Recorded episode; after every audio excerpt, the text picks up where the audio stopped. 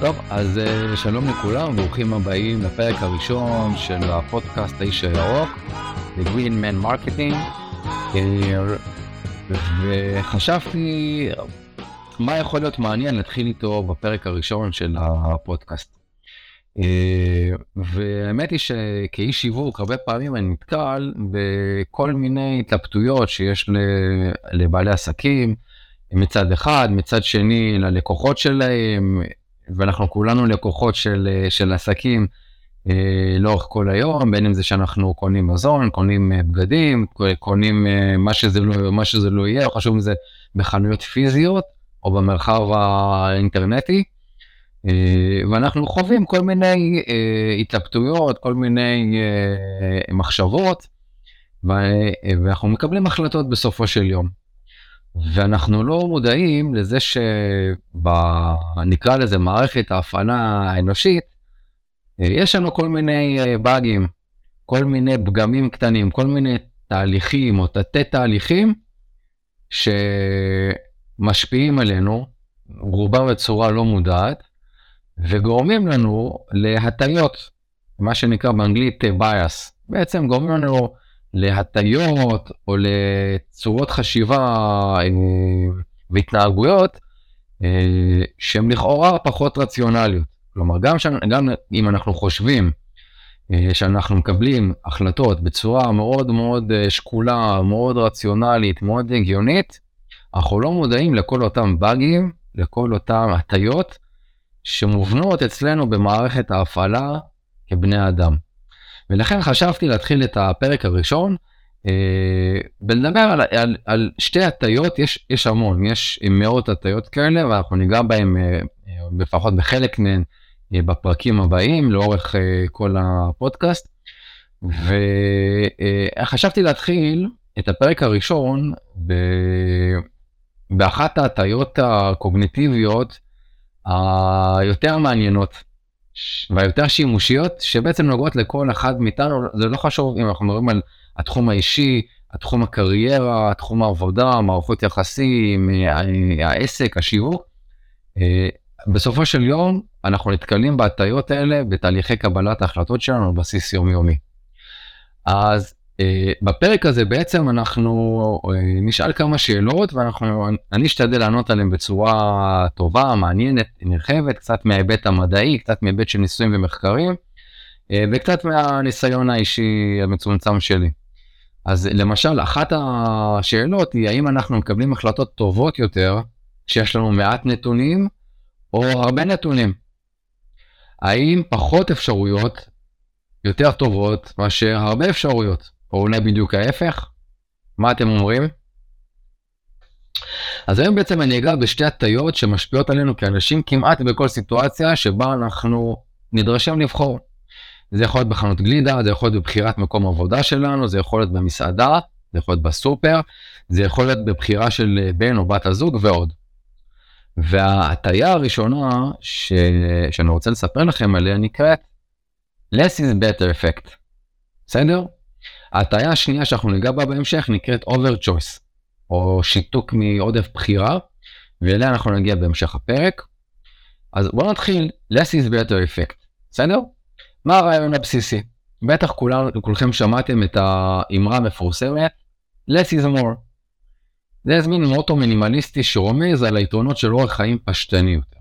כלומר, שאם אנחנו רוצים נגיד לעצב עיצוב פנים, להעביר מסרים, למשל שאנחנו מציגים איזושהי פרזנטציה, או מנסים לקיים איזושהי תקשורת עם, אה, עם אנשים, זה לא חשוב אם אנחנו מנהלים שעובדים בארגון, או אם אנחנו בעלי עסקים שנמצאים מול קהל, אה, ואנחנו, אה, ואני בטוח שיש לכם עוד לא מעט רעיונות איפה הקונספט הזה של less is more, נכון ויכול לבוא, הוא בא לידי ביטוי בחיים שלנו, אבל כולנו שמענו את המונח הזה, less is more, פחות זה בעצם יותר.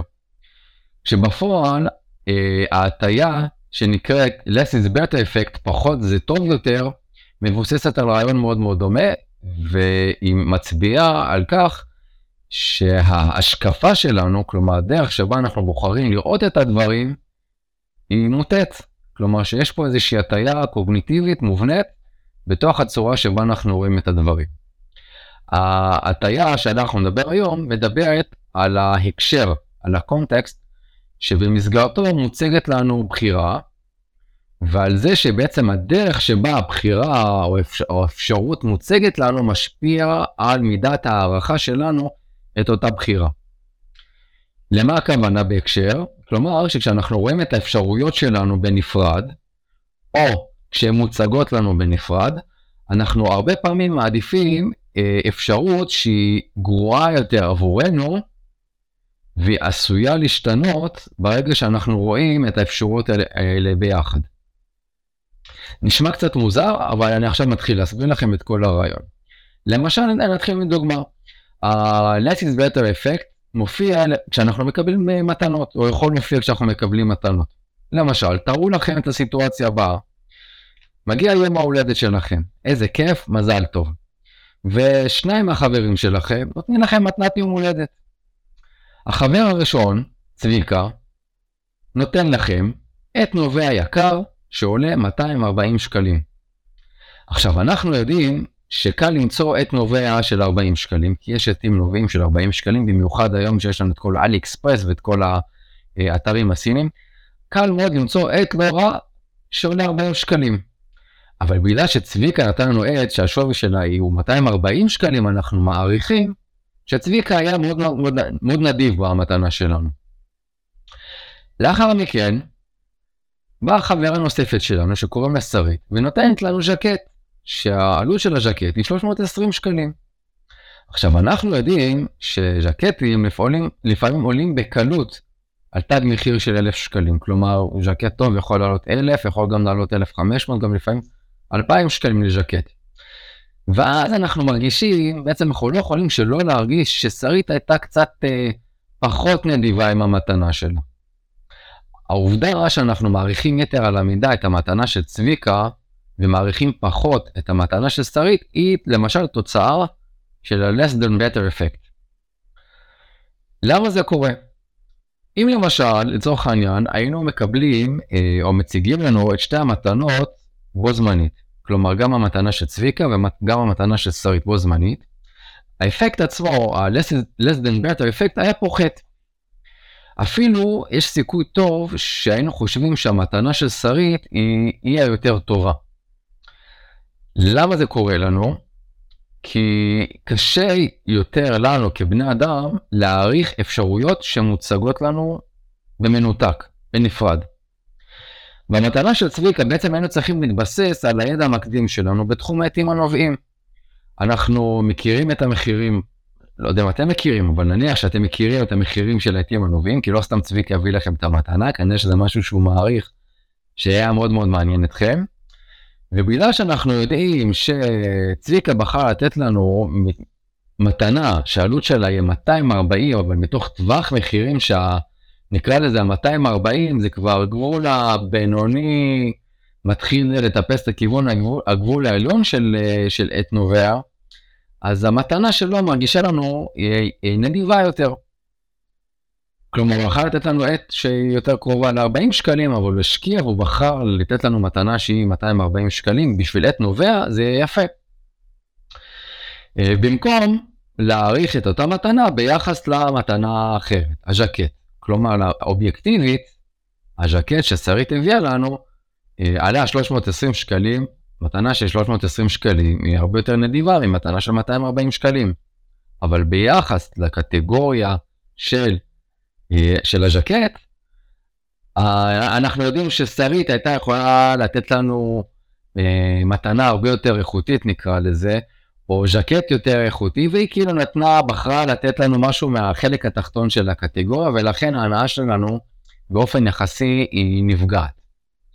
כלומר, כשמוצגות בפנינו אפשרויות שהן בודדות, חסר לנו איזשהו baseline נקרא לזה, איזשהו מכנה משותף מסוים, טוב להשוואה.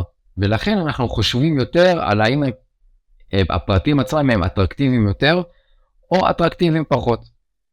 אני יודע שהרעיון נשמע קצת עמום, אבל חשוב לי אה, לתת לכם כמה, אה, נקרא לזה מושגי יסוד, לפני שאנחנו נוכל להתקדם הלאה. אז אה, מונח ראשון שחשוב להכיר בהקשר הזה, הוא מונח שמשתמשים בו המון בתחום האימון, הקואוצ'ינג, הפסיכולוגיה, בעיקר תחום החשיבה החיובית, שנקרא מסגור, או באנגלית reframing, מסגור מחדש. בסדר? הוא מתייחס בעצם לעובדה שהאופן שבו המידע מוצג לנו, הרבה פעמים מטה או מטעה את התפיסה שלנו לגבי הבחירות השונות. בהקשר של ה-less is better effect, אם בחירה מסוימת ממוסגרת במנותק או בהשוואה לאפשרויות אחרות, היא משפיעה על מידת הערכה שלנו ואיך המסגור הזה בא לידי ביטוי, אנחנו ניגע בזה ממש עוד כמה רגעים. מונח שני שחשוב להכיר זה מה שנקרא הפצת מידע, או information distribute. בעצם זה מידע שאנשים משתמשים בו כדי להעריך אפשרות אחת בהשוואה לאחרות. בעצם אנשים עשויים להשליך, נקרא לזה, אה, מידע מאופציה אחת על מנת לבצע בחירה מושכלת לגבי אפשרות ב'. מושג נוסף הוא מה שנקרא תיאוריית הנורמה, או norm theory. בעצם התיאוריה הזאת קובעת שכשאנשים נוטים להעריך אפשרות שמוצגת במנותק, כלומר, במקום שייתנו לנו עכשיו מספר אפשרויות ולשים אותן אחת ליד השנייה כדי שאנחנו נעריך את כולם ביחד, נותנים לנו אפשרות אחת. היא אפשרות מנותקת מבין שאר האפשרויות שעשויות לנו בהמשך. אה, אנחנו נוטים להעריך אותה ביחס לאובייקטים אחרים באותה קטגוריה. למשל, אם נתנו לנו את נובע, אנחנו הרבה פעמים משווים את, ה, את הערך של אותה מתנה, או תופסים אותה ביחס לעטים אחרים או לעטים נובעים אחרים. לגבי הז'קט, אנחנו הרבה פעמים נשווה את זה לפרטי ביגוד או ז'קטים אחרים. וההשוואה של עט נובע לעומת ז'קט היא השוואה שהיא פחות uh, טבעית לנו בצורה אוטומטית נקרא לזה. המוח שלנו לא בוחר להשוות את זה בצורה הזאת, אלא להשוות אה, מוצר מסוים או אפשרות אחת ביחס לשאר המוצרים באותה קטגוריה, ביחס לשאר האפשרויות באותה קטגוריה מסוימת, בסדר? זו גם הסיבה שהמתנה של צביקה, עת יקר, בקטגוריית העיתים נשפטה כבעל ערך, אה, בעלת ערך גבוה יותר מהז'קט של שרית, מהמתנה של שרית, שהייתה בעלת ערך נמוך יותר בקטגוריית המוצרים המאוד ספציפית שלה. והמונח האחרון נקרא היפוך העדפות. Preference uh, Revisal. בעצם הוא מתייחס לתרחיש שבו אנשים משנים את דעתם לגבי איזושהי אפשרות הם מעדיפים, במיוחד בהקשר של ה-less than better effect, ההיפוך הזה מתבצע אחרי שהוצגה לנו אפשרות נוספת. בסדר? נניח לצורך העניין נתנו לנו אפשרות אחת ואנחנו ניתן עוד מעט דוגמאות. חשבנו שאנחנו בוחרים או לא בוחרים את האפשרות הזאת, ושיש לנו, גם מגבשים איזושהי תפיסה אה, מול האפשרות הזאת, ופתאום אנחנו מקבלים מידע נוסף, או אפשרות נוספת, ואנחנו משנים את דעתנו. עכשיו, לכאורה זה משהו שהוא לא רציונלי, כבר קיבלנו החלטה. אבל ההחלטה שקיבלנו לא קשורה לאפשרויות הנוספות, קיבלנו החלטה לגבי האפשרות הזאת. אז איך זה יכול להיות שאפשרות נוספת פתאום מערערת אותנו, או אולי אפילו משנה את דעתנו? מעניין. אז זה קשור להיפוך העדפות. אה, העדפות שלנו גם הרבה פעמים, או הבחירות שלנו, אה, מתבססות על משהו שנקרא עוגן, עוגן תפיסתי. זה קורה ב, אה, בעניינים של משא ומתן, זה יכול להיות נגיד הרבה, הרבה פעמים אה, בסביבה שלנו, נגיד הרבה, בתקופה האחרונה, ילדים נמצאים בגיל ההתבגרות, אז יש פה עניין של אה, לאיזה גובה הם רוצים אה, להגיע, איזה גובה מבחינתם זה גובה שברגע שהם יגיעו אליו הם ירגישו עם טוב. ואיפשהו, למרות שאני מטר שבעים ושלוש, הילדים שלי לשמחתי קצת יותר אה, גרועים ממני, אה, חלקם לפחות, חלקם קטנים והם יגדלו, אבל איפשהו המספר הזה של מטר שמונים הוא מככב. למה דווקא מטר שמונים? שאלה. כשאנחנו רוצים לקנות רכב, רכב משפחתי, כל אחד מאיתנו יש לו איזשהו סכום מסוים שהוא חשב עליו. נניח שאנחנו רוצים לקנות רכב משומש או רכב חדש, זה לא משען. יש איזשהו טווח מחירים שאנחנו קובעים לעצמנו ואנחנו אומרים אוקיי, הרכב הזה שאנחנו רוצים לקנות הוא צריך להיות סביב המחיר המסוים הזה. למה דווקא המחיר הזה? זה עוגן, ואיך אה, משתמשים בעוגנים, או איך שותלים לנו עוגנים. כי הרבה פעמים בתהליכי שיווק, או תהליכי פרסום, או תהליכי מכירה, אה, שותלים לנו, או שאנחנו שותלים לעצמנו עוגנים כאלה בצורה לא מודעת, ואז כל ההתייחסות שלנו אה, של אפשרויות נוספות, הם ביחס לאותו עוגן ספציפי שנשתל או שאנחנו שתלנו לעצמנו, וכל מערך קבלת ההחלטות שלנו בעצם מתבסס על אותו עוגן מסוים, אנחנו ניגע עוד מעט בדוגמאות. אז בואו ניגע קצת ברקע היסטורי. הקרדיט על גילוי less than better effect ניתן לעיתים קרובות למדען בשם כריסטופר הסי, מדען מתחום מדעי ההתנהגות מאוניברסיטת שיקגו. עם זאת, מחקר משנת 1994 שנערך על ידי מקס בזמן, מדען התנהגות אחר, הדגים בדיוק את אותה תופעה מבלי להשתמש באוצר מילים ספציפי. כלומר, הוא הגדיר אותה, הוא הדגים אותה, אבל הוא לא קרא לה אה, בשם המסוים הזה. בעקבות מחקרים קודמים שהוכיחו שלעיתים קרובות אנשים מודאגים יותר מהתוצאה היחסית שלהם בהשוואה לאנשים אחרים שמבצעים את אותה משימה או מחפשים בדיוק את אותה עבודה, בזרמן רצה לראות כיצד מידע חברתי ישפיע או משפיע על ההחלטות של סטודנטים למנהל עסקים. אני רוצה לשתף אתכם בגרסה הקצרה של תהליך הניסוי. בגדול, מקס בזרמן ביקש מסטודנטים לעסקים להעריך הצעות עבודה היפותטיות. כלומר, הוא לקח קבוצה של סטודנטים ואמר להם, אתם עכשיו ניגשים לחפש לכם משרה מסוימת, הצעות עבודה. לקבוצה אחת של סטודנטים נקבע התנאי של בחירה יחידה, שבו קראו 12 תיאורי תפקידים היפותטיים, בזה אחר זה, וקבעו, הם קבעו האם יקבלו או ידחו את הצעת העבודה. המשמעות היא, אם אתם בעצם בתור סטודנט רשימה, ומהמשרה יש, או אה, אה, למשל, תיאור המשרה ותנאי השכר הראשוניים, הבסיסיים, מה שנקרא תנאי הקבלה אה, לעבודה, תנאי השכר הראשוניים, ואתה בתור סטודנט צריך להעריך האם אתה מעוניין לקבל את המשרה הזאת או לא מעוניין לקבל את המשרה הזאת.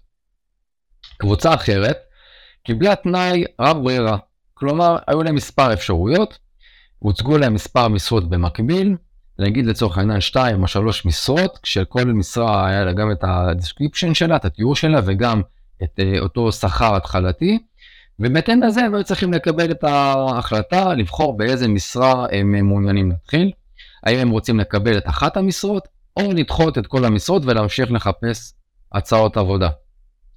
בכל תיאורי התפקיד נאמר לנבדקים גם מה יהיה השכר שלהם וגם מה יהיה השכר של תפקידי כניסה אחרים, כלומר השכר הראשוני שבו הם יתחילו לעבוד, כשהמשכורות ישתנו מעבודה לעבודה ומשרה למשרה. בזרמן מצא שהסטודנטים שהשתתפו במצב הבחירה היחידה נטו להסכים לקבל שכר נמוך יותר אם uh, תפקידים אחרים ישלמו את אותו שכר בסיס, דבר שלא קרה לסטודנטים בתנאי הבחירה המרובה. כלומר, כשהציגו בחירות במנותק, בנפרד, בחירה אחת כל פעם, השתמשו במידע, הסטודנטים השתמשו במידע על בחירות באותה קטגוריה, כמו השוואה של העת לעת ושל הז'קט לז'קט, כדי לקבל את ההחלטה שלהם. בעוד שלסטודנטים ש... שהיו בקבוצת הבחירה המרובה, היה מידע רחב יותר והם היו מסוגלים להעריך את ההצעות זו מול זו. משרה בתפקיד כזה מול משרה בתפקיד כזה, תנאים כאלה מול תנאים כאלה, ואז הם בעצם ביצעו איזשהו תהליך של, אה, נקרא לזה, אופטימיזציה מוערכת, בהתאם לכלים שלהם, מה שנקרא יוריסטיקה. שנה לאחר מכן, אה, כריסטופר הסי ערך מחקר נוסף, מה שנקרא מחקר הגלידה המפורסם שלו, שבעצם ייצב את הרעיון של less than better effect. ובעצם הוא הדגים איזשהו היפוך העדפות ספציפי שקשור לאפקט או להטיה המסוימת הזאת. מה בעצם אה, כנראה הניסוי? תדמיינו שעכשיו, טוב, אמנם אנחנו אה, כרגע בתחילת פברואר ונפלנו במקרה על היומיים אה, גשם סוף סוף שהגיעו אלינו אחרי כל התקופה, תקופת הבצורת, התקופה היבשה הזאתי. אבל בוא נדמיין שאנחנו עכשיו איפשהו בחודשי יולי או אוגוסט, השמש זורחת, אנחנו בחופש ולא בלחץ מהעבודה, ואנחנו נמצאים על חוף הים. ופתאום מגיע מוכר אה, גלידה. ואותו מוכר גלידה אה, בא אלינו, ובעצם לקבוצה אחת אנחנו מציגים אפשרות אחת, קבוצה שנייה מציגים אפשרות, אפשרות ב'.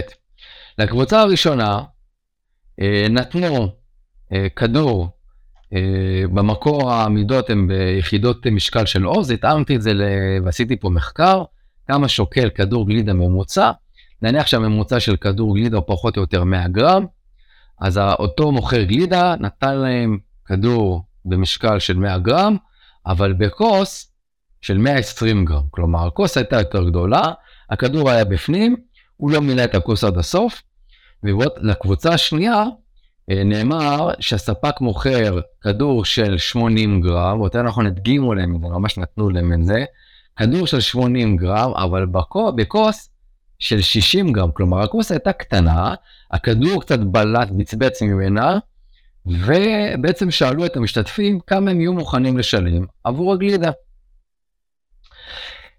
אסי גילה, ואני אומר את זה באופן מפתיע, שהמשתתפים היו מוכנים לשלם יותר עבור הנפח הקטן של הגלידה בכוס שהייתה קטנה מדי. בסדר? עם זאת, כשהמשתתפים התבקשו לדמיין שיש שני ספקי גלידה על החוף, כלומר נתנו להם אופציה של השוואה. אחד שמוכר אה, את האפשרות הראשונה, ואחד שמוכר את האפשרות השנייה, אז הם כבר בחרו באפשרות הראשונה. למרות שכשהציגו להם את, ה, את שתי האפשרויות אה, בנפרד, רוב הסטודנטים העדיפו את האפשרות ה, הראשונה, השנייה, סליחה. כלומר, אסי הגיע למסקנה שכאשר מציגים בפנים אפשרות מבודדת, אנשים נוטים לעשות בחירות על סמך מה שנראה להם מושך באותו הקשר ספציפי. האמונה שהספק נותן לנו יותר גלידה ממה שהוא היה אמור לתת, כי הגלידה חורגת מהנפח של הכוס, גרמה לאנשים להרגיש שהם מקבלים עסקה טובה יותר. עם זאת, כשמוצגות בפני אנשים שתי אפשרויות יחד, יש להם יותר מידע להשתמש כדי להעריך כל בחירה, ולכן הם לא יעדיפו את האפשרות שנקרא לאפשרות הפחותה או האפשרות אה, הפחות משתלמת.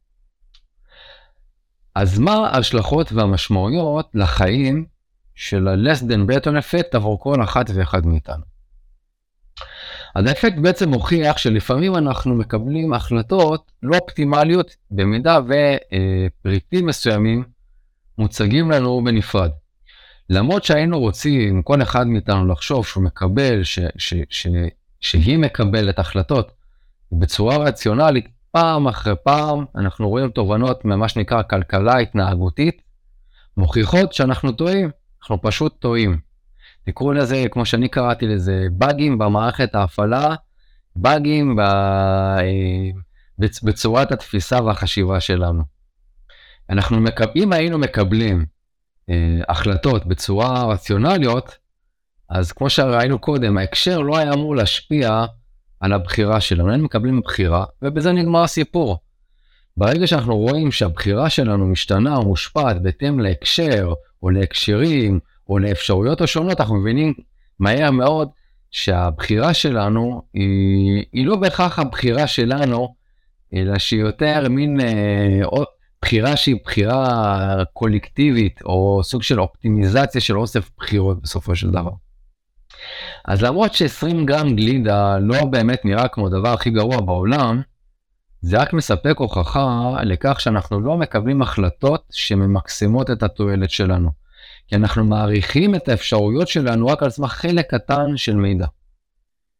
יכולות להיות לכך השלכות חמורות יותר במקרים כמו מחקר של הצעת עבודה, כמו שבאזר מנסה, שבהם סביר יותר שהמשתתפים יקבלו עבודה בשכר נמוך יותר, רק בגלל שהיא הוצגה להם לבד, במקום לצד הצעת עבודה אחרת. למרבה הצער, התרחיש הזה משקף דווקא בצורה די אה, נורמלית את האופן שבו אנחנו עושים בחירות בחיים האמיתיים שלנו. לעיתים קרובות, כל אחד מאיתנו אה, יצטרך לקבל הצעת עבודה אחת לפני שנכיר את כל הצעות העבודה האפשרויות שעומדות בפנינו, לפני כל הפוטנציאל האפשרי שעומד בפנינו. ומכיוון שלעיתים קרובות מציגים לנו מידע במנותק, ה-less than better effect מראה שאנחנו צריכים אולי קצת ללמוד להפוך להיות uh, טובים יותר בהערכות או מעריכים טובים יותר. דרך אחת למשל לעשות את זה היה לנסות להשלים את המידע שחסר לנו לגבי עבודות uh, דומות. למשל, היום יש כל מיני אתרים שאתה יכול להיכנס כמעט לכל uh, תפקיד, לכל ג'וב, ולבדוק מה ממוצע השכר, מה האפשרויות, מה, כמה מרוויח מישהו שנמצא כרגע בתפקיד המסוים הזה, וזה בעצם ייתן לנו איזשהו מידע נוסף אה, להשוואה, לפחות במקרה המסוים הזה, של הצעות עבודה. אבל ה-less than better effect משפיע גם על הנכונות שלנו כצרכנים, כלקוחות, לשלם עבור אה, פריטים מסוימים. והרבה פעמים האפקט הזה הוא בא לידי ביטוי בכל מיני טקטיקות, נקרא לזה, אה, שעסקים נעזרים בהם כדי אה, להשתמש במגוון של טכניקות אה, שיווק. למשל, על ידי מתן אפשרות אחת בלבד, במקום שילובים רבים ושונים של כל מיני עסקאות, חברות יכולות לגבות מהלקוחות יותר ממה שה... פריט מסוים שווה בפועל. כמו למשל, במקרה של אותו ספק גלידה, שהיה מסוגל למכור לנו אה, כדור גלידה במשקל יותר נמוך, בכוס יותר קטנה, וזה, ו, ואנחנו בתור לקוחות היינו מעדיפים אה, אה, לשלם לו יותר עבור האופציה הזאת, מאשר נגיד לצורך העניין לגבי האפשרות השנייה, כי אנחנו לא מודעים אליה בכלל. אה, עסקים גם ממסגרים נקרא לזה, כמו שדיברנו קודם, הצעות כבונוסים. יש איזשהו בונוס, איזשהו מבצע, איזושהי הטבה, שבעצם גורמים לנו, הלקוחות, להאמין בטעות שהמחיר שווה אה, את אותו פריט. כי הם רואים בעצם בבונוס איזשהו פינוק, איזשהו אקסטרה, איזושהי הטבה. לדוגמה, יכול להיות שאנחנו נהיה מוכנים לשלם על המבורגר שהגיע עם צ'יפס חינם, יותר מאשר על uh, הזמנה של המבורגר וצ'יפס שמגיעים כל אחד בנפרד והעלות המשוקללת המצרפית של שניהם ביחד תהיה נמוכה יותר. למה? רק בגלל שהצ'יפס הגיע לנו כעסקת חבילה יחד עם ההמבורגר והצ'יפס עצמו חינם. כלומר אנחנו משלמים רק על ההמבורגר. ופה אני רוצה לספר לכם סיפור uh, מגניב ששמעתי לפני כמה שנים. יש לי חבר מאוד טוב שהוא עוסק בתחום הקמעונאות. אה, והם מוכרים כל מיני מוצרים, ואחד המוצרים שהם ניסו למכור לפני כמה שנים זה מוצר שכמעט נמצא בכל בית, זה קופסה כזאת של אה, תירס מתוק. אה, נגיד שעלות קופסה כזאת, זה מגיע כזה פחית חד פעמית של תירס מתוק, נניח שעלות כזאת היא פחות או יותר חמישה שקלים. והוא ניסה למכור את זה תקופה ארוכה, והוא לא הצליח למכור את התירס. הוא ניסה למקם אותו במיקומים שונים, הוא ניסה ליוצר, לשים אותו בכניסה, עם שלטים, בלי שלטים, לא חשוב מה שהוא ניסה, המוצר לא נמכר.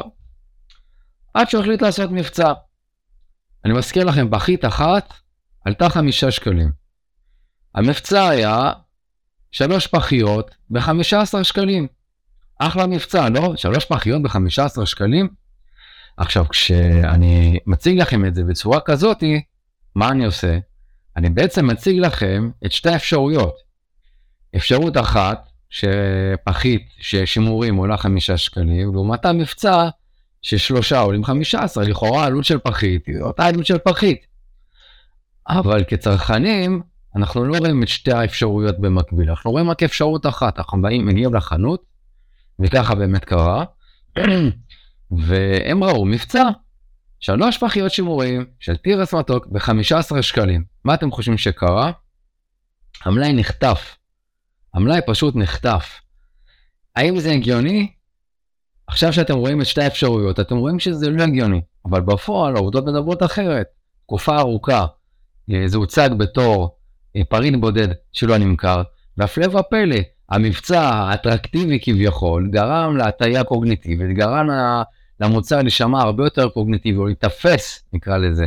זאת, זה המינוח הנכון, להיתפס. אנחנו עוסקים, עוסקים פה בעצם בתפיסה. ניתפס כאטרקטיבי יותר, ובזה נגמר הסיפור, והמלאי של התירס התחסל תוך יום וחצי. אז בעצם אפשר להגיד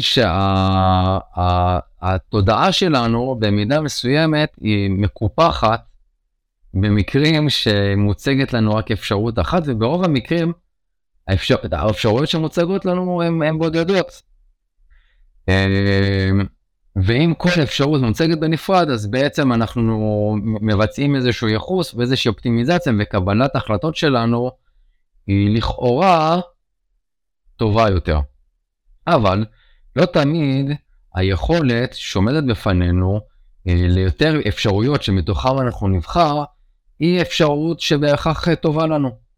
למשל, אם ה-less than better effect מעיד שכאשר מציגים לנו פחות מידע, אנחנו בעצם הופכים לסוג של אה, מקבלי החלטות גרועים יותר, מושגים אחרים במדעי ההתנהגות כמו סיפוק, מצביעים על כך שקבלת החלטות על סמך פחות מידע יכולה לפעמים דווקא להיות יעילה יותר, מכיוון שחוסכת לנו זמן, כסף ואנרגיה. הרי כמעט בלתי אפשרי עבורנו לאסוף את כל המידע על כל חלופה אפשרית כשאנחנו עומדים בפני החלטה, ולכן הרבה פעמים אנחנו צריכים פשוט לעבוד עם מה שיש. במקרה פחות טוב, המידע הזמין לשימוש כדי לקבל החלטה הוא לעיתים קרובות איזשהו מידע על בחירות דומות אחרות. למרות שבעולם מושלם, כל ההחלטות שלנו יהיו מונחות על ידי רציונליות והיגיון, בני האדם למעשה לא פועלים כך. במקום זאת, אנחנו מונחים על ידי מה שנקרא רציונליות מוגבלת, או מה שנקרא יוריסטיקה, שעדיין מאפשרות לנו לבחור בחירות שהן טובות מספיק. האם אנחנו מרוצים מהבחירות הללו? האם קבלת עוד ועוד מידע שיכול לשנות אולי את ההחלטות שלנו באמת מועיל? או האם יש ערך בבחירה מושכלת שנעשית בצורה מודעת, בכפוף למסגרת המגבלות שלנו, ולאחר מכן אה, מאפשרת לנו לקבל את הבחירות שעשינו גם על רקע מידע חדש. אוקיי, בואו נדבר קצת על case studies ועל אסטרטגיות שיווק.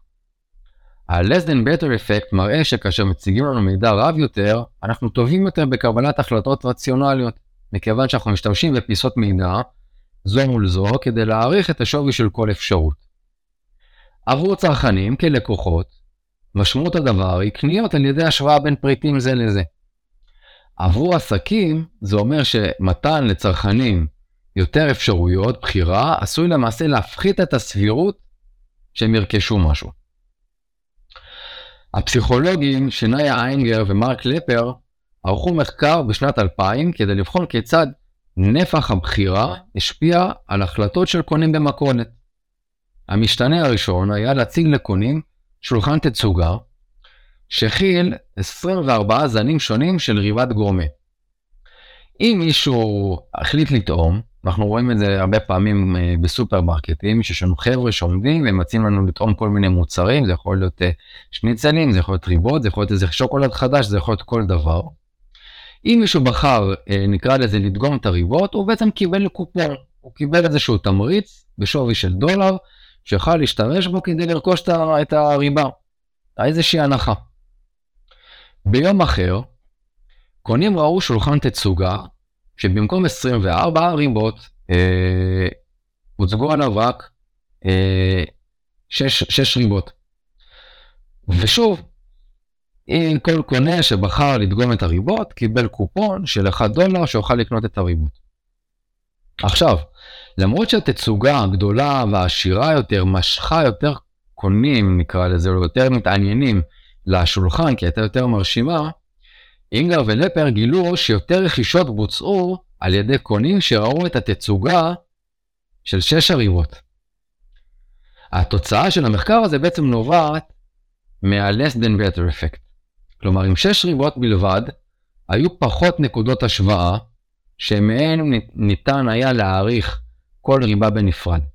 כשהיו 24 ריבות, לקונים הייתה הזדמנות נקרא לזה, להעריך כל ריבה מול 23 ריבות אחרות, מה שלכאורה היה אמור לעזור להם לחשוב בצורה יותר רציונלית ולהבין שריבה מסוימת אולי לא שווה את תג המחיר של.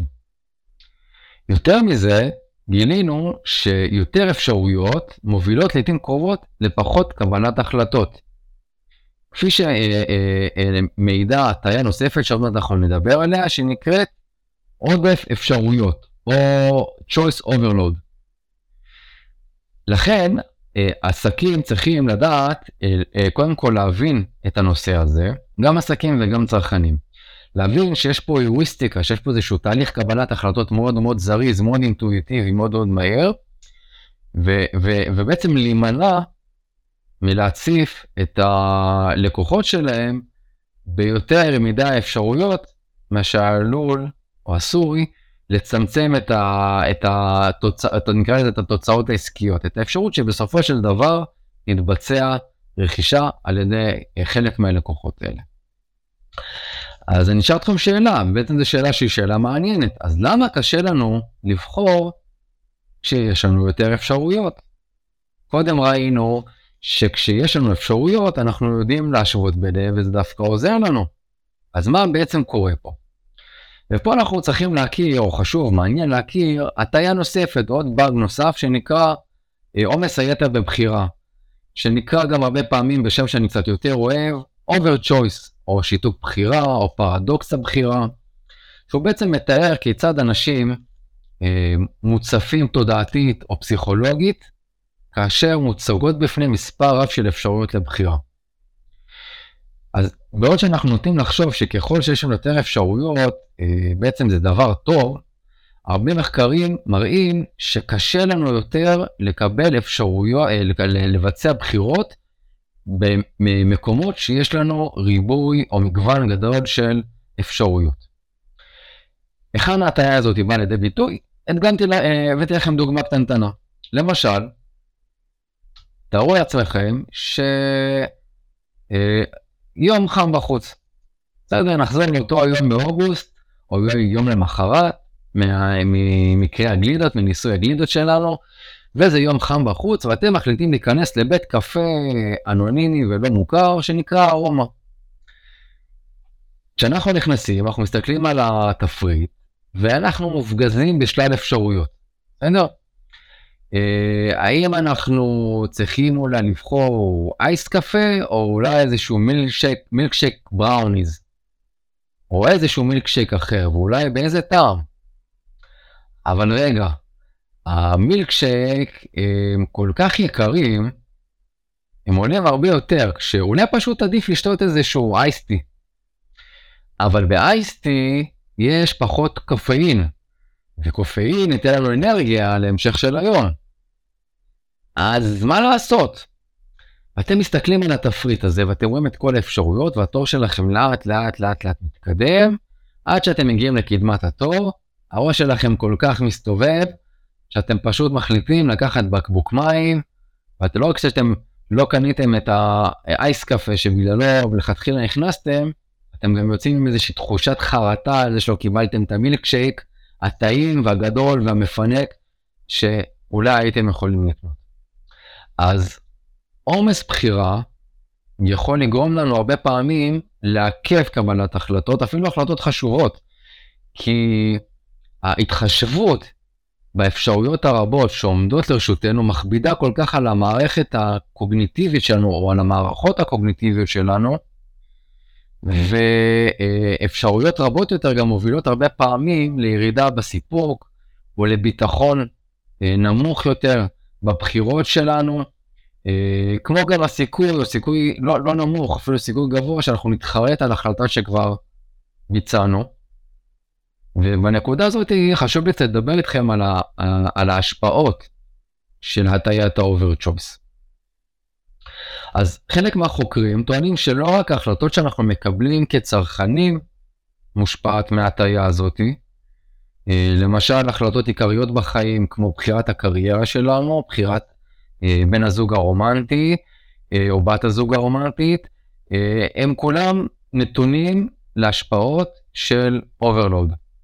ועם בחירות כמעט אינסופיות בכל תחום, בכל דבר, דבר, אז הרבה, הרבה אנשים מרגישים שהם טרודים כל הזמן בהחלטות שאנחנו צריכים לקבל, או מתלבטים בבחירות שעליהן אנחנו מתחרטים, והרבה פעמים אה, אה, ההשלכות של כל ההתעסקות הזאתי וכל העומס יתר הזה, יש להם השלכות על הבריאות הנפשית שלנו, ויש יותר ויותר מחקרים, במיוחד בשנים האחרונות, על זה שהם ממלאים תפקיד מאוד מאוד חשוב בכל הנושא של דיכאון וחרדה. אה, אבל למה זה קורה לנו?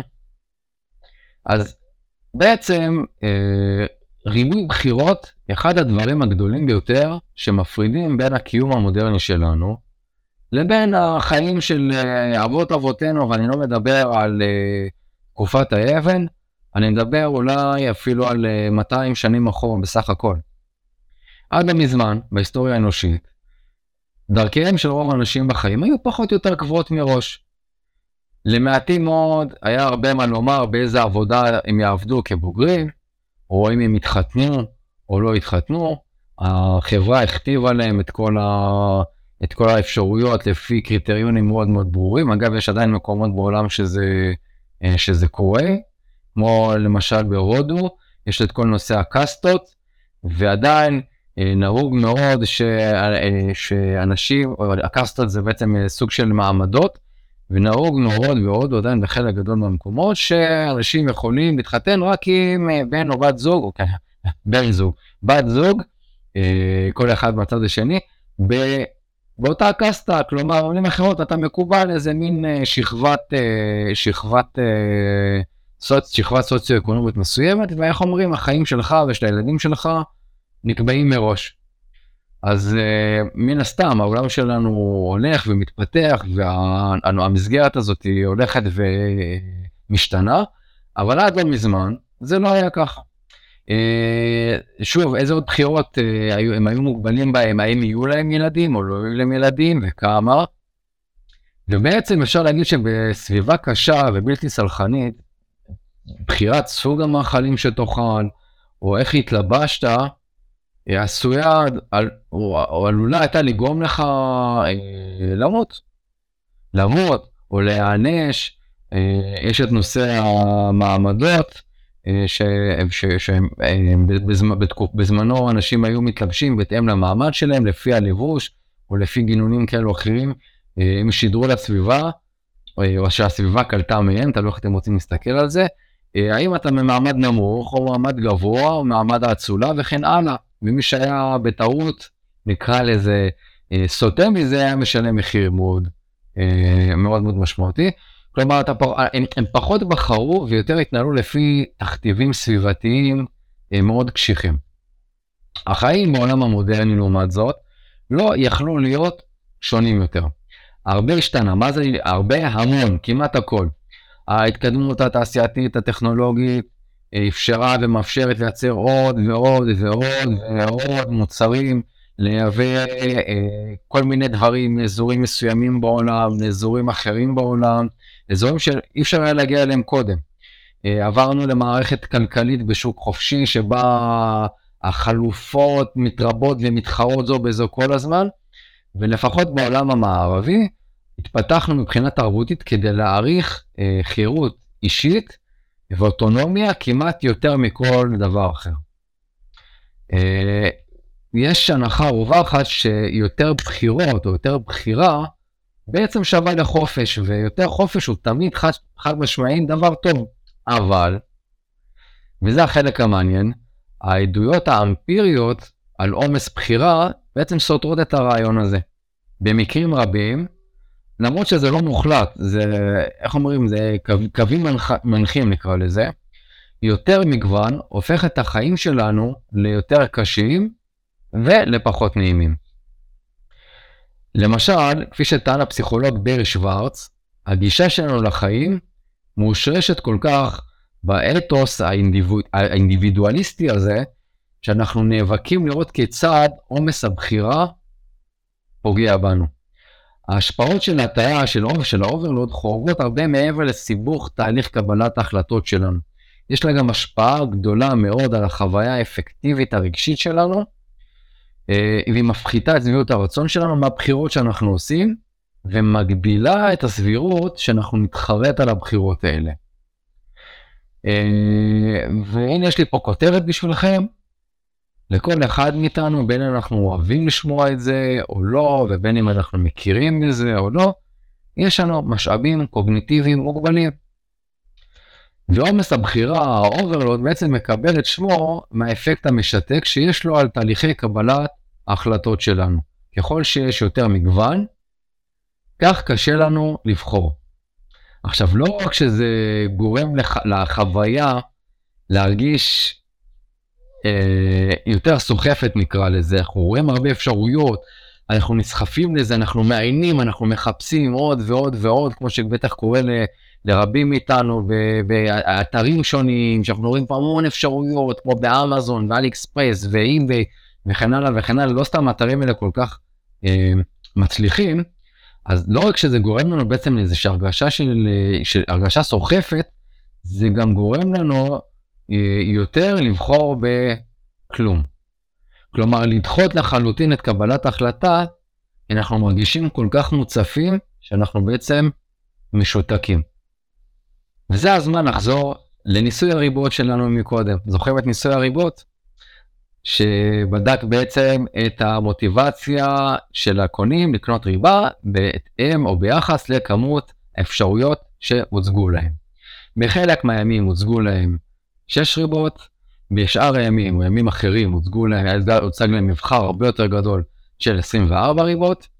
הלקוחות היו יכולים לטעום כמה ריבות שהם רצו, הם יכלו לטעום חלק מהריבות, יכלו לטעום את כל הריבות, ובעצם אחר כך הם קיבלו קופון שהיה קופון באיזושהי הטבה מסוימת, קודם ציינתי שדולר אחד, נניח ביחס לריבה שהעלות של ריבה הייתה עשרה דולרים, אה, והיה לקופון הזה, הוא מוספר כדי שידעו בעצם אה, לעקוב אחרי כל אחד מהנבחנים, האם הוא היה ביום של ה-6 ריבות, האם הוא ביום של 24 ריבות, והאם הוא מימש את הקופון לא מימש את הקופון.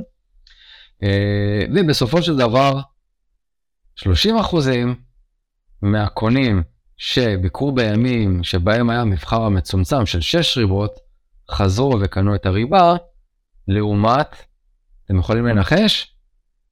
אחוז זעום של 3% בלבד, שראו את המגוון הגדול יותר של 24.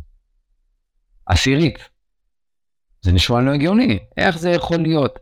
התשובה היא, ה-overload אפקט. הם הרגישו כל כך משותקים, הם, הם היו overwhelmed העודף של הבחירות, ריבוי הבחירות, ריבוי הריבות, אה, ואני אומר את זה בהנחה שהם לא תרמו את כל הריבות וסברו מהם, היו ריבות טעימות, ריבות איכותיות, הם היו פשוט overwhelmed מאפשרויות, והם שותקו, הם בחרו שלא לבחור נקרא לזה. בסדר?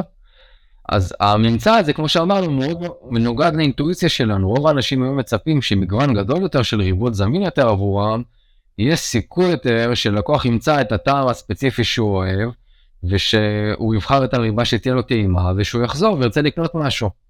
אבל למעשה יותר בחירות משמעו רק יותר החלטות שאנחנו צריכים לקבל, וקבלת החלטות גוזלת אנרגיה נפשית, משאב קוגניטיבי, דיברנו קודם על המשאב הקוגניטיבי, ויש לנו רק אה, אספקה מאוד מאוד מוגבלת ממנה.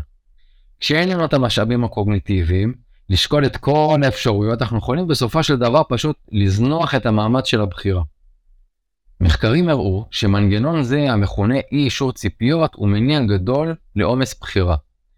ככל שיש לנו יותר אפשרויות לבחור מהן, כך אנחנו עשויים להרגיש יותר בטוחים שאיפשהו במקום אחר נוכל למצוא משהו שמתאים יותר טוב או מתאים בדיוק להעדפות שלנו, ולכן אנחנו בעצם נמשיך אה, לחפש. זה מעלה את הציפיות שלנו ממה, ש, אה, ממה שאנחנו עשויים לקבל, ומה שגורם לנו הרבה פעמים לאכזבה הרבה יותר אה, גדולה. יש ראיות ניסויות שתומכות ומגבות את הטענה הזאת. למשל, במחקר אחד, המשתתפים התבקשו לבחור איזושהי מצלמת וידאו עבור קולגה מהעבודה. לקולגה מעבודה היו איזה שהם העדפות ספציפיות, למשל למשקל, לרזולוציה, לכמות הזיכרון, לזום של המצלמה, והמשתתפים קיבלו איזשהו קטלוג שכלל 8 או 32 מצלמות וידאו שונות לבחירה. לאחר שהם בחרו דגם, הם מילאו שאלונים על כל הניסיון שלהם כדי אה, לעמוד את אה, אי הציפיות, המשתתפים נשאלו כת, כיצד מצלמת הוידאו שבחרו אה, עומדת בציפיות שלהם, והמשתתפים נתנו לה דירוג בסולם של אחד שהוא הרבה יותר גרוע ממה שציפיתי, ועד תשע הרבה יותר טוב ממה שציפיתי. כצפוי, משתתפים שקיבלו את הקטלוג הגדול יותר, חוו עומס רב יותר בבחירה והיו פחות מרוצים מהבחירות שלהם. הם גם דירגו את הבחירה שלהם במצלמת וידאו נמוך משמעותית בשאלת אי אישור הציפיות. במילים אחרות, ככל שאנשים היו צריכים לבחור מהקטלוג ממגוון יותר גדול של מוצרים, כך הם הרגישו גרוע יותר שמצלמת הוידאו שהם בחרו אה, פחות עומדת בציפיות שלהם נקרא לזה. בואו שנייה נעצור ואני רוצה לשאול אתכם שאלה קטנטנה. תשאלו את עצמכם, האם לדעתכם המבנה האישיותי שלנו משפיע גם הוא על תהליכי קבלת החלטות שלנו? ולא יודע אם ידעתם או לא, אבל חלק מאיתנו הם מה שנקרא טיפוסים ממקסמים, מקסימייזרס. ואני חושב שכולנו יודעים שאנשים אה, שונים מאוד, ב, או שיש אנשים ששונים אחד מהשני באישיות שלהם, ולכן אולי זה לא כל כך מפתיע שהם גם נוקטים בגישות שונות באופן שבו הם מקבלים את ההחלטות שלהם. שמתוכם יש אנשים שאנחנו מכנים ממקסמים. זה אנשים שאולי אתם אה, פוגשים אותם במקום עבודה, אולי יש לכם חבר כזה, בטוח יש לכם חבר אחד כזה, אולי אפילו אתם חיים בבית עם מישהו שהוא ממקסם. אה, אז אה, מדובר באנשים שמרגישים שהם נאלצים למצוא את האפשרות הטובה ביותר שעומדת לרשותם. כלומר הממקסמים צריכים להשוות הרבה פעמים את כל הבחירות שלהם ולהעריך את החלופות על שורה שלמה של תכונות עוד לפני שמרגישים שמוכנים לקבל החלטה. אנשים אחרים הם מספקים איזשהו סיפוק. הם מחפשים משהו שונה לדרישות הבסיסיות שלהם, המספקים נקרא לזה, מסתפקים במשהו שהוא טוב או טוב מספיק, הם לא מחפשים צורך לחפש את הטוב ביותר או את הכי טוב שיש, כלומר הם פשוט מוצאים משהו שנראה להם והם הולכים לזה וסוגרים עניין. עכשיו מקסום אינו דבר רע מטבעו. זה יכול להוביל אנשים להשוות את כל האפשרויות שלהם בצורה שיטתית יותר ממה שהם היו עושים אחרת, מה שיכול לעזור להם לקבל החלטות מושכלות יותר, כמו שראינו ב-less than better effect. אבל בעולם של כמעט אין סוף אפשרויות בחירה, מקסום יכול ליצור מספר בעיות. להניע אותנו לחפש עוד ועוד אלטרנטיבות לשיקולנו ולדחוף אותנו לאובר צ'ויס. בינתיים, המספקים לא בהכרח מוטרדים משפע של כל האפשרויות, כי אין להם אילוץ ללכת ולבחון כל אחת ואחת מאפשרויות. ויש עוד משהו שחשוב לזכור, אנחנו לא תמיד יודעים בדיוק מה אנחנו מחפשים. כלומר, נניח שעכשיו נכנסנו לאיזשהו אתר קניות מגניב כזה כמו אלי אקספרס ואנחנו נכנסים וכבר במסך הבית יש לנו מגוון מאוד מאוד רחב של אפשרויות של בגדים של ריהוט לבית של גאדג'טים למשרד של תחתונים של אני לא יודע מה. ו... ואנחנו לא יודעים לגמרי מה אנחנו מחפשים, אנחנו יודעים שיש אולי מבצע, אולי זה משהו נחמד, אנחנו רואים את זה בכל המבצעים של המבצעי נובמבר, זה מאוד מאוד נפוץ, של ה Cyber Monday ים, ויום הרווקים הסינים, וה Black Friday ים וכולי וכולי וכולי. ובעצם אנחנו יודעים ש... שבא לנו לקנות משהו, שאנחנו רוצים לקנות משהו ואנחנו לא יודעים בדיוק מה, אנחנו לא יודעים מה המאפיינים שלו בדיוק, ואנחנו מתחילים לגלוש נקרא לזה. ו, ו, ואחד הדברים שבעצם מעורר את ה overload, את הטיית ה overload, הוא בעצם חוסר הוודאות בהעדפות. כלומר, עצם זה שאנחנו לא יודעים או לא הגדרנו איזה תכונות אנחנו רוצים בבחירה הסופית שלנו, ובטח שלא איזה מוצרים, אה, אה, זה, זה הוא רק הולך ומכריע אותנו, במיוחד כשאנחנו עומדים בפני מגוון ענק אינסופי של מוצרים שההבדלים ביניהם הרבה פעמים הבדלים כל כך קטנים שאנחנו לא תמיד יכולים להבין את המשמעויות שלהם. אבל, ופה יש קטע מעניין מאוד, אה, מחקר נוסף הראה שבעוד שלצרכן הממוצע נוצרת, נוצר overload, נוצר עומס יתר שמקשה עליהם לבצע בחירה, כשמדובר על צרכנים שיש להם איזושהי מומחיות בתחום המסוים, כלומר שהם רוצים לרכוש או לצרוך איזשהו שירות שנוגע לתחום התמחות שלהם, ההשפעה של ה overload של עומס הבחירה היא בעצם מתהפכת. כלומר, למומחים קשה יותר כשיש להם פחות אפשרויות ולא כשיש להם יותר אפשרויות. אני רוצה לספר לכם על מחקר אחד שנערך על ידי מאורין מורין אה, ועמיתיו, והוא בחן בעצם את שיעורי ההרשמה לאיזושהי תוכנית פיננסית, איזושהי תוכנית פיננסית, אה, וכאשר הציעו למשקיעים שיש להם רמת ידע פיננסית נמוכה, כלומר שאין הרבה, להם הרבה ידע פיננסי, הציעו להם מספר גדול יותר של אפשרויות של קרנות לבחירה, כ-65% מהם החליטו להשתתף באחת, לעומתם 88% מהאנשים שהיו בעלי ידע פיננסי גבוה יותר. אני חוזר על זה, אה, בעלי הידע הפיננסי הנמוך, כלומר נקרא להם הלא מומחים, הציגו להם מספר גדול של קרנות, 65, 65% החליטו להשתתף באחת, לעומתם המומחים היו בשיעור הרבה יותר גבוה ו-88% מהם אה, החליטו להשתתף באחת. אבל כשהציעו לאנשים מספר קטן של קרנות, בסדר? אפשר בסוגריים לשים פה את ה... אולי להחליף את המילה קרנות במילה ריבות, המספרים הם הפוכים. 65% מהמשקיעים בעלי הידע הגבוה השתתפו, כלומר פחות, לעומתם 80% מהמשקיעים בעלי הידע הנמוך. כלומר, מה אנחנו מבינים מזה? אחד, ככל, אה, אה, אה, ככל שיש לנו יותר התמחות, דרך קבלת ההחלטות שלנו משתנה, ואנחנו מקבלים את, ה, את ההחלטות בצורה שהיא צורה שונה. החלק השני הוא שבעלי התמחות בתחום מסוים יודעים לקחת את המידע הרב, יודעים לנתח אותו, ויודעים לחלץ תובנות ולקבל את ההחלטות המקצועיות נקרא לזה, או המקצועיות יותר, על סמך המידע הזה, בעוד שהאנשים שאין להם ידע בתחום, עשויים נקרא לזה אה, אה, להתפתות, לקבל החלטה על בסיס מידע מאוד מצומצם ומידע חלקי או מידע לא, לא מלא. בסדר? אז למה כל זה חשוב? על פני השטח, זה כבר ברור לנו מדוע עומס בבחירה הוא בעיה, זה מקשה עלינו לקבל החלטות, זה יכול לגרום לנו להרגיש שאנחנו כל כך מוצפים שאנחנו פשוט מוותרים ודוחים את הבחירה אולי למועד מאוחר יותר, אבל יכולות להיות לכך השלכות חמורות אם זה מוביל אותנו לדחות החלטות שהן החלטות חשובות של חיי היומיום שלנו ללא הגבלת זמן. אבל ההשלכות של עומס בחירה עשויות להיות אפילו יותר רחבות מזה.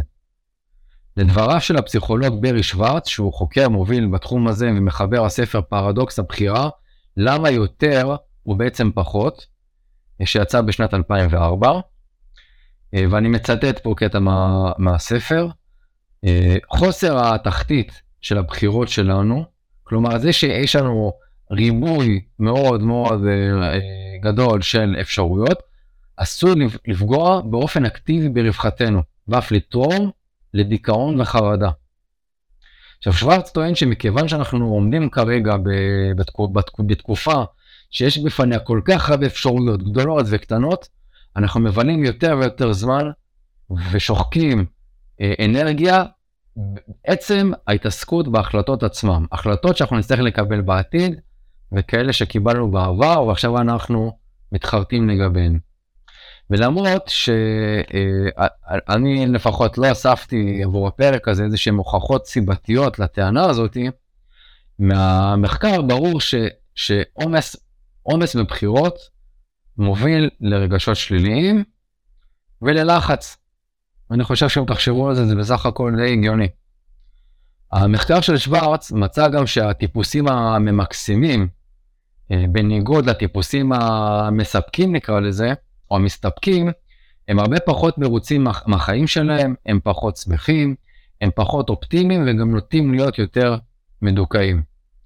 מחקר אחר מצא של אנשים שהגדילו את המקסום, זאת אומרת ככל שהם הגדילו והגבירו את המקסום, היו ממש ציוני דיכאון בטווח הקליני הגבולי, כלומר הם היו בדיוק על סף הכשירות לאבחון של הפרעת דיכאון מג'ורי.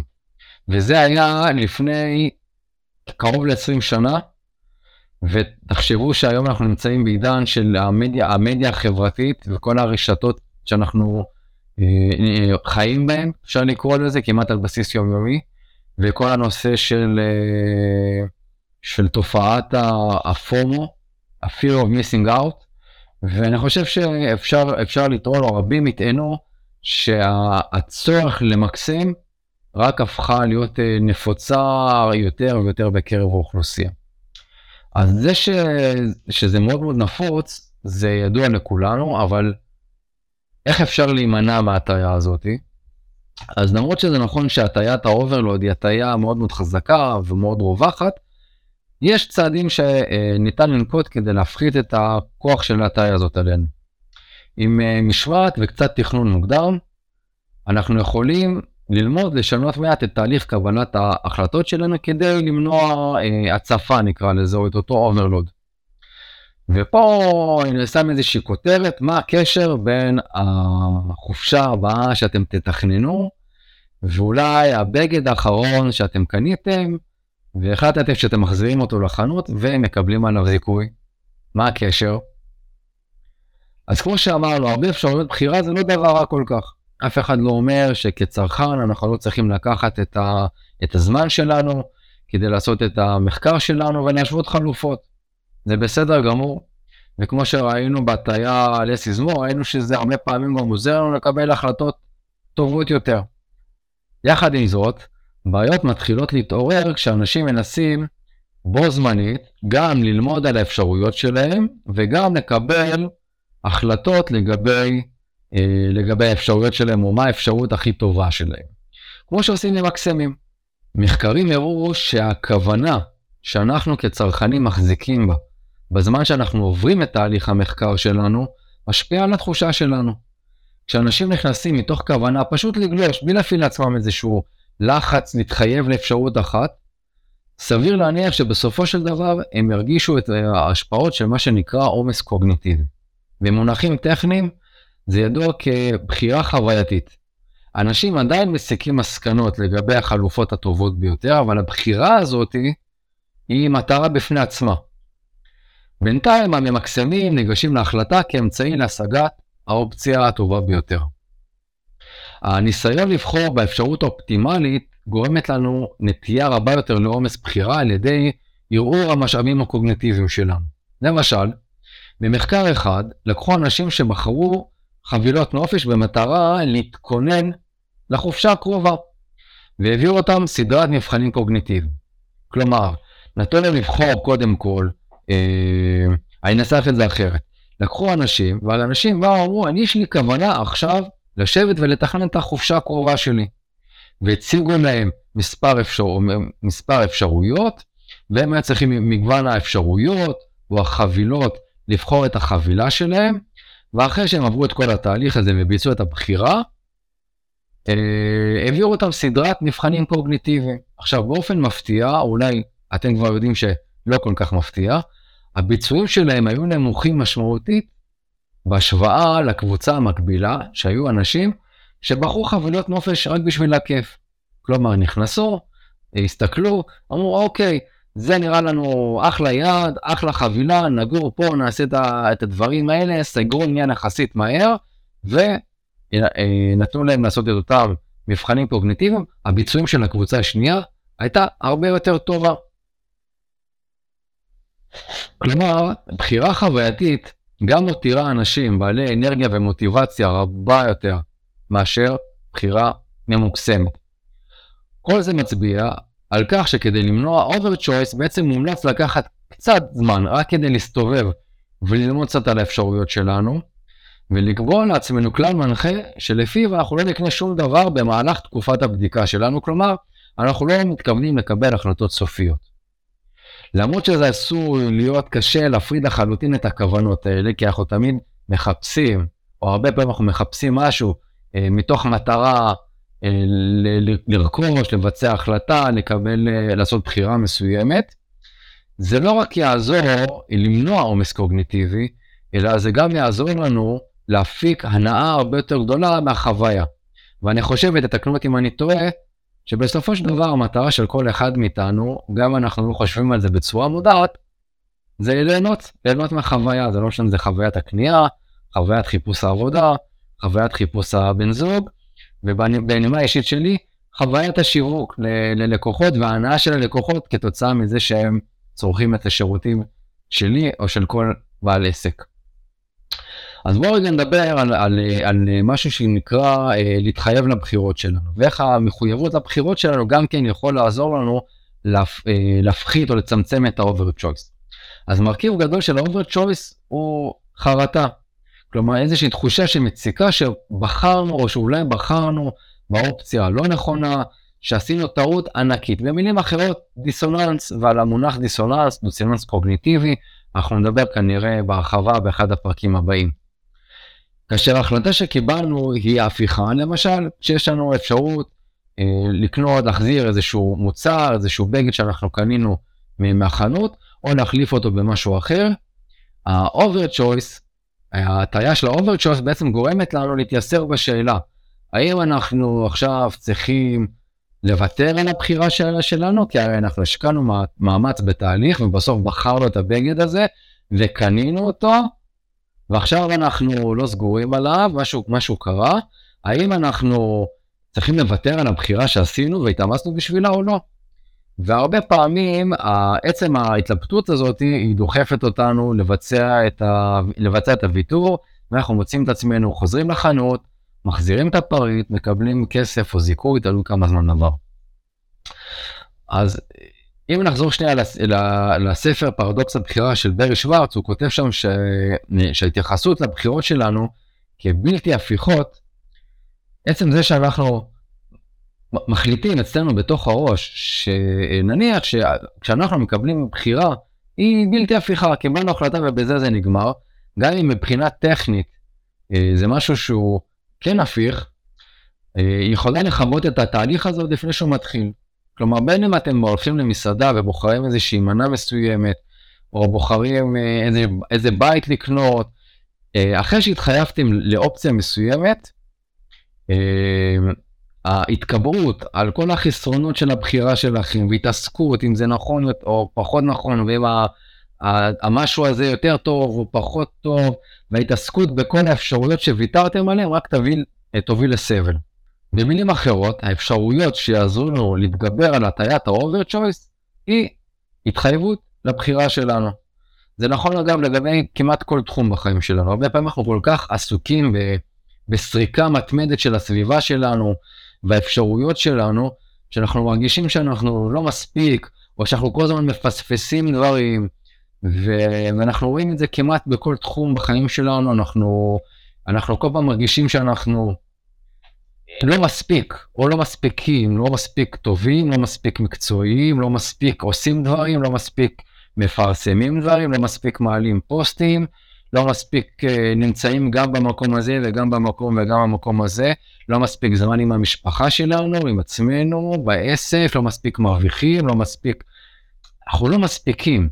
ו, ו, ו, וחלק מההתמודדות עם, עם התחושה הזאת, עם, ה, עם ההצפה הזאת של, ה, של ה-over choice, נקרא לזה, בגלל שיש לנו כל כך הרבה אפשרויות, היא אה, ההחלטה אה, לבצע בחירות ו, אה, ולהתחייב אליהן.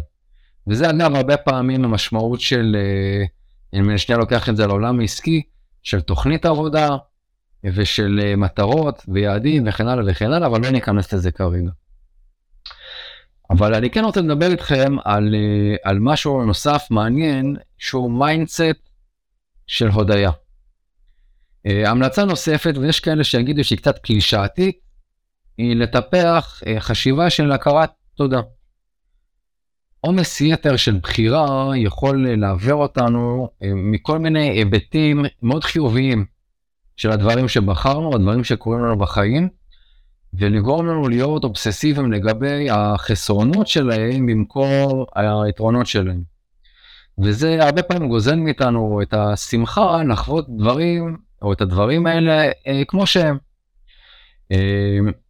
ואני חושב שמאמץ פעיל להודות על כל הדברים שיש לנו, יכול להיות כלי מאוד מאוד עוצמתי, כלי מאוד חזק, מאוד אפקטיבי, קצת לפרוץ את, ה, את הנטייה הזאת, את ההטייה הזאת של ה-over choice ואת, ואת ההשפעה על החיים שלנו. אה, למשל, שוורץ בספר שלו אה, מדבר על זה שהכרת תודה היא לא מגיעה בקלות לרובנו, זה משהו שאנחנו צריכים ללמוד ולתרגל אותו. דרך פשוטה אחת היא לתרגל באמצעות רישום קבוע, למשל, קחו איזשהו פנקס, אה, שימו אותו ליד המיטה שלכם, ולפחות פעם ביום, נניח לפני שאתם הולכים לישון, תעשו לכם איזה טקס קטן ותרשמו חמישה דברים שקרו שאתם אסירי תודה או שאתם מודים עליהם, אה, או שקרו לכם היום או בחיים שלכם. זה אולי נשמע מוזר לחלק מאיתנו, אבל על ידי הפיכת הרישום להרגל קבוע, אנחנו יכולים להעביר את, ה, את המיקוד, את תשומת הלב, אל החיובי, לראות את החיובי, ועל ידי כך בעצם למנוע או לצמצם בצורה משמעותית את כל ההשלכות הרגשיות של ה-over choice.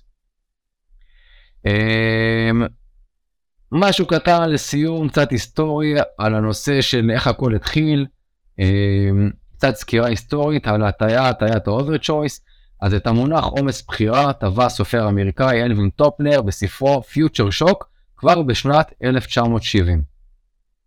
הספר בעצם עסק באיך אנשים התמודדו באותו שלב עם יותר מדי שינויים בפרק זמן קצר מדי. וטופלר חזה שככל שהתיעוש יתעצר והטכנולוגיה תשתנה, אנשי העתיד, אני פותח בסוגריים, אנשי העתיד זה כבר אנחנו בעצם היום, אה, יסבלו ממה שנקרא רוויה משתקת, מאוברלוד של בחירה.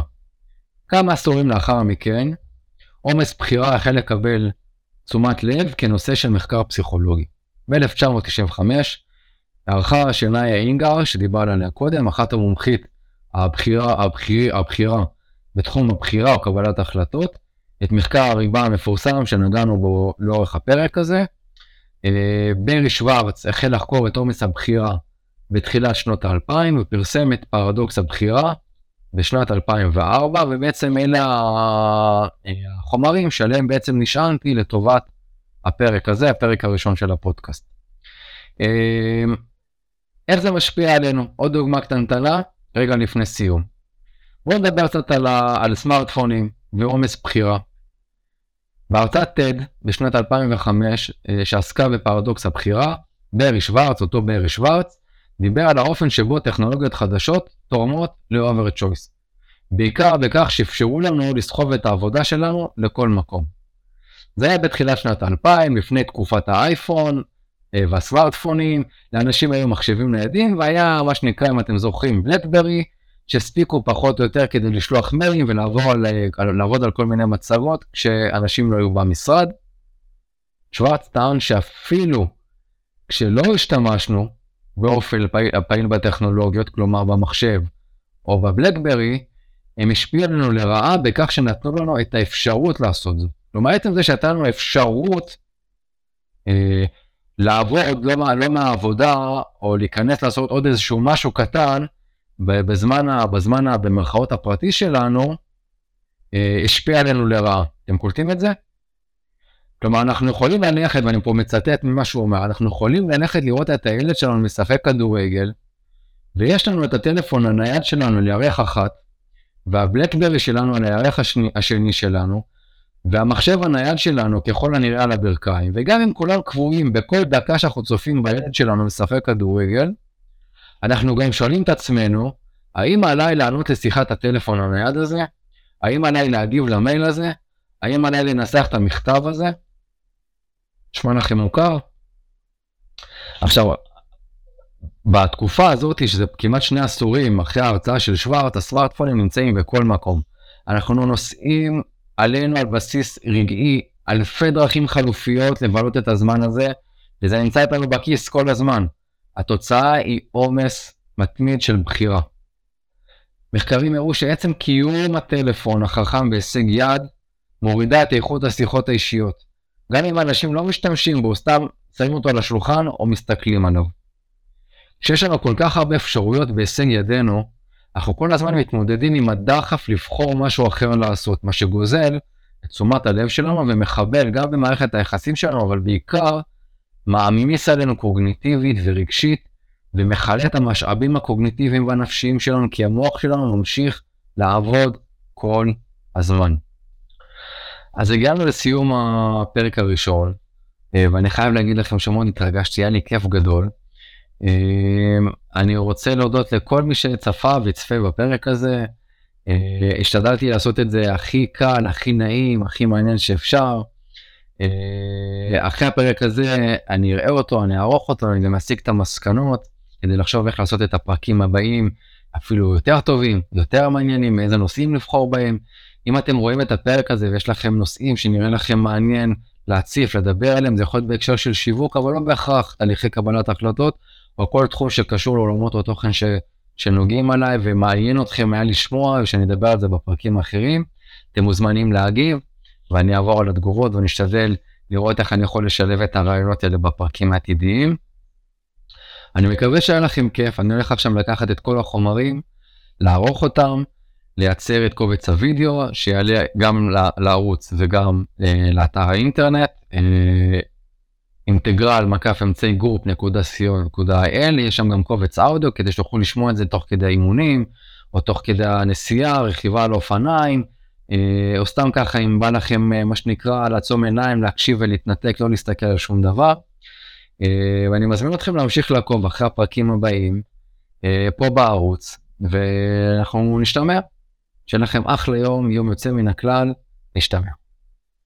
כפי שהבטחתי, הכנתי לכם גם כמה קטעים של מאחורי הקלעים בהכנת הפרק, כי דברים הם אף פעם לא קורים בדיוק כמו שתכננו אותם. תהנו. יכול לעזור להם לקבל החלטות מושכלות יותר. אבל בעולם... אה, רגע, רגע, רגע... אוקיי. טוב, בואו נתחיל מההתחלה. אבל בואו שנייה נעצור בואו שנייה נעצור, ואני רוצה לשאול אתכם שאלה קטנטנה. תשאלו את עצמכם, האם ידעתם שבתוכנו שוכנים אנשים שהמבנה האישיותי שלהם הוא טיפוסים ממקסמים, מה שנקרא Optimizers. כולנו יודעים שאנשים שונים מאוד באישיות שלהם, כלומר. טוב. ניקח שלוק מהקפה, הקר. לא פשוט לדבר כל כך הרבה, אבל כיף. האמת היא שאני כבר פחות לחוץ קצת. מקסימייזר, מקסימייזרס, מקסימייזרס. אוקיי. פעם אחרונה. אבל אני רוצה שנייה לעצור ולשאול אתכם שאלה. ואני רוצה לציין ש... אז זה לא פעם אחרונה, אז נעשה את זה עוד פעם.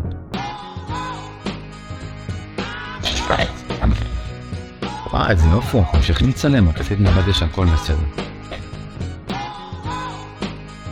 שיש להם פחות אפשרויות ולא יותר. אוקיי, נעשה את הקטע הזה שוב. שלנו אסור לפגוע באופן אפקטיבי או באופן אקטיבי ברפור. נעשה את הקטע הזה שוב. טוב. בואו נחזור לקטע האחרון.